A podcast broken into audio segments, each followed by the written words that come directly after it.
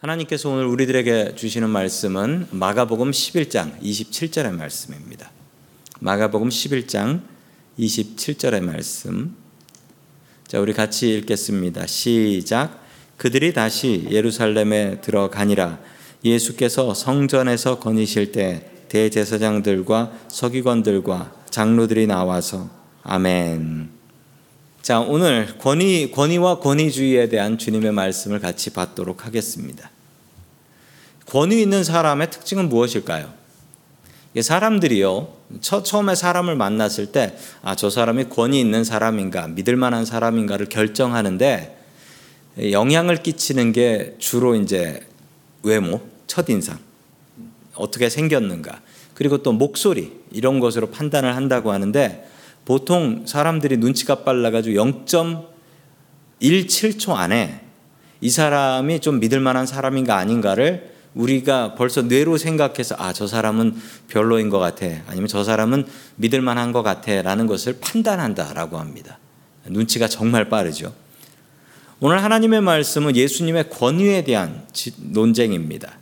예수님께서는 권위가 어디서 오시는 것일까요? 그리고 우리는 어떻게 하면 권위 있는 사람이 될 수 있을까요? 자, 우리 마가복음 11장 28절의 말씀을 같이 읽겠습니다. 시작.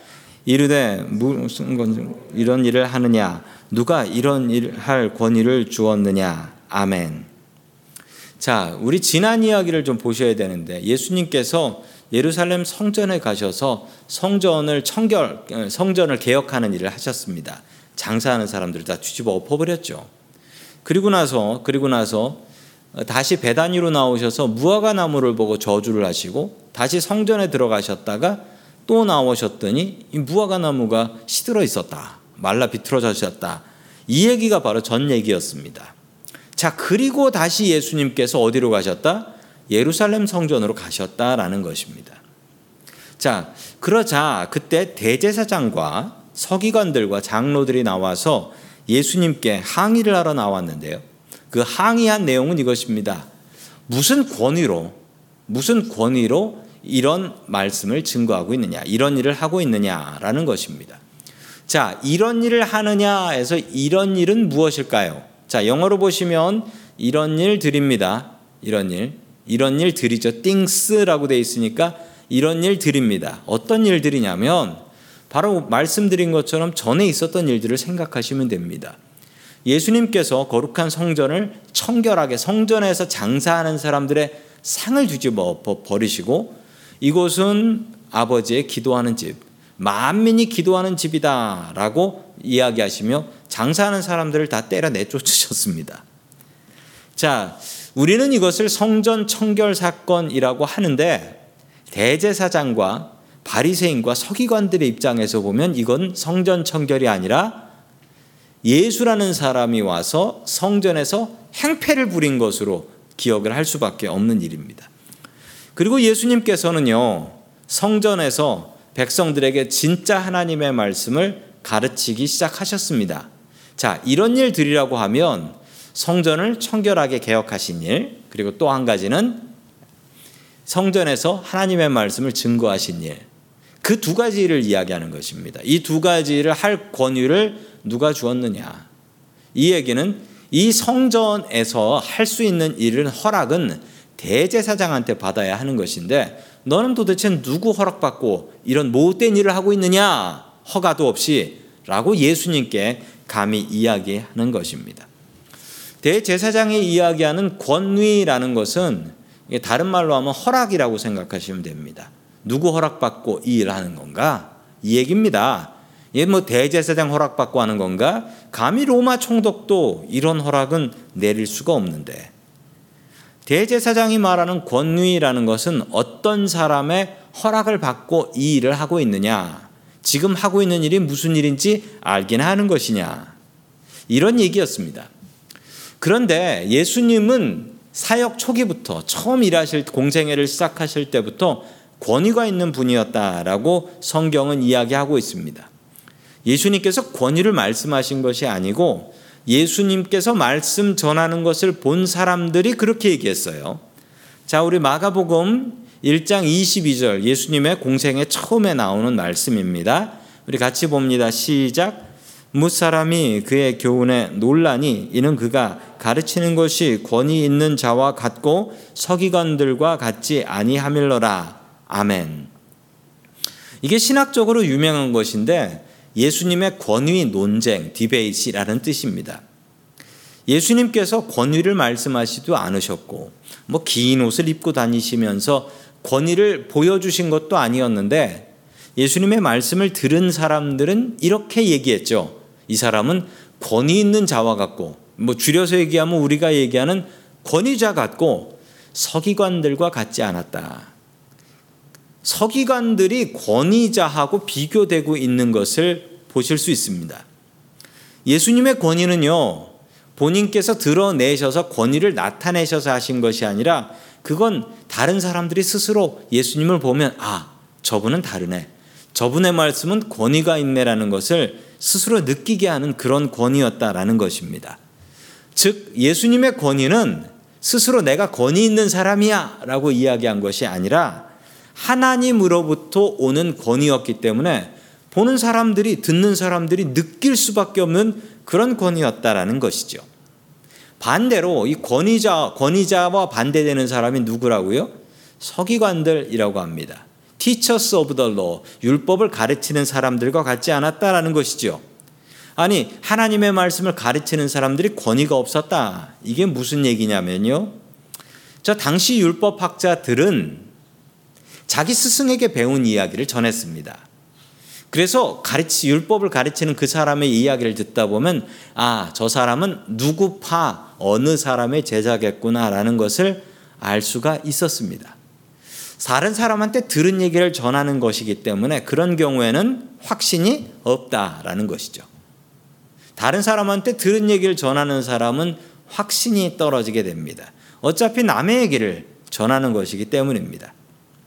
사람들은 서기관의 이야기로부터 권위를 느낄 수가 없었습니다. 그러나 예수님의 말씀은 권위가 넘쳤습니다. 왜냐하면 그 말씀은 남에게 들은 이야기가 아니라 직접 보신 천국의 말씀이었기 때문에 그렇습니다.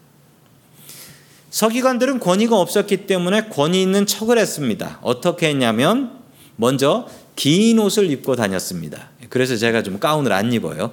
가운을 입으면 권위가 좀 있어 보이기 때문인가 봅니다. 긴 옷을 입고 다니며 스스로 권위 있는 척을 하고 다녔습니다. 이런 것을 우리가 무엇이라고 하냐면 권위주의라고 합니다. 권위주의.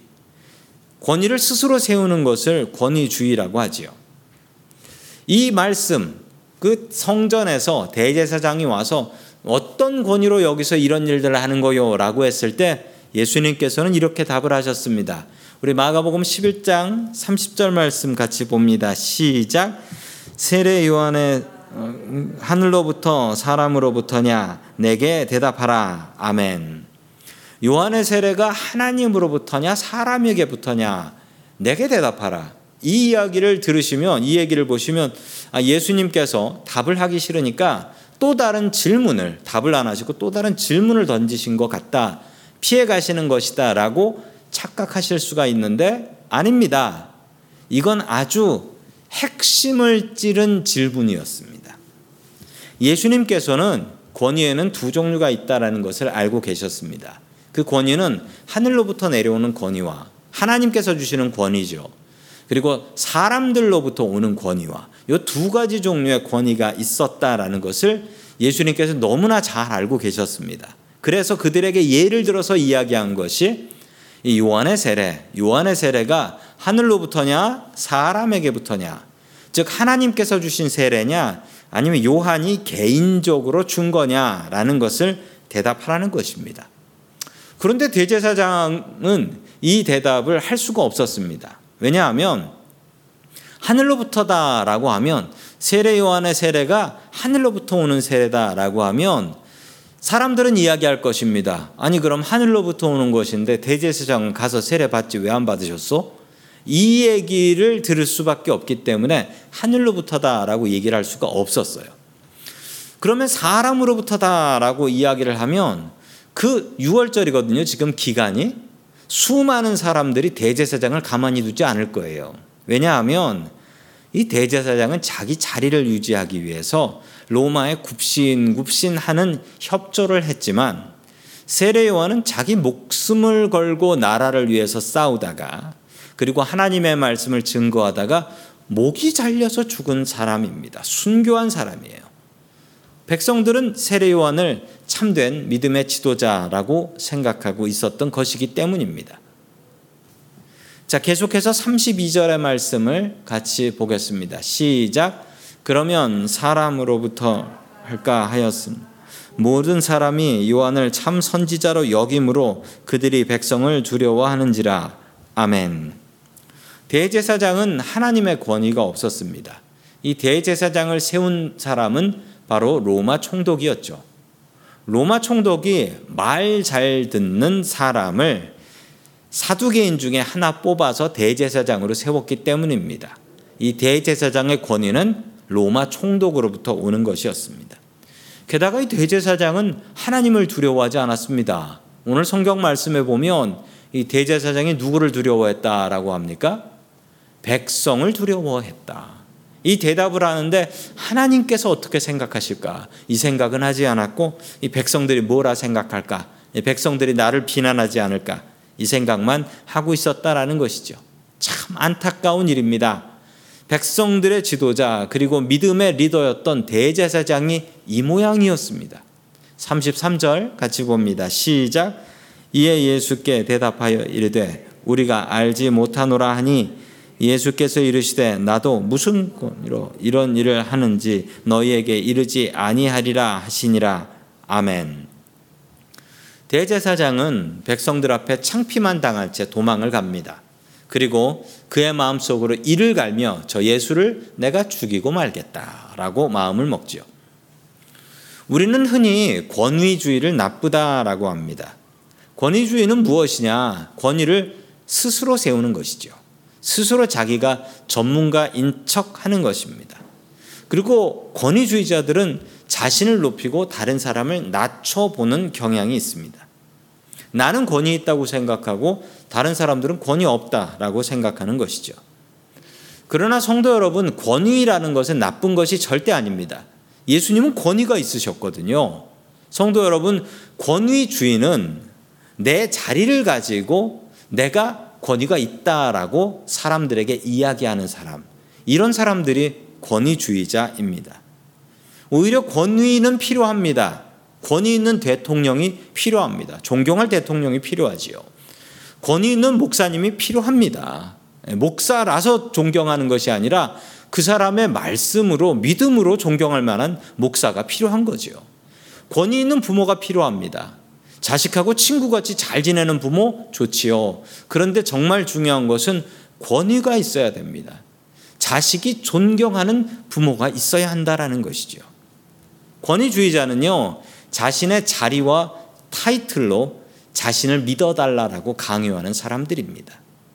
그러나 권위자는요, 자신의 말로 권위를 세우는 사람입니다. 자신의 말을 듣고 스스로 다른 사람들이 나를 따르게 하는 사람이 되는 것이죠.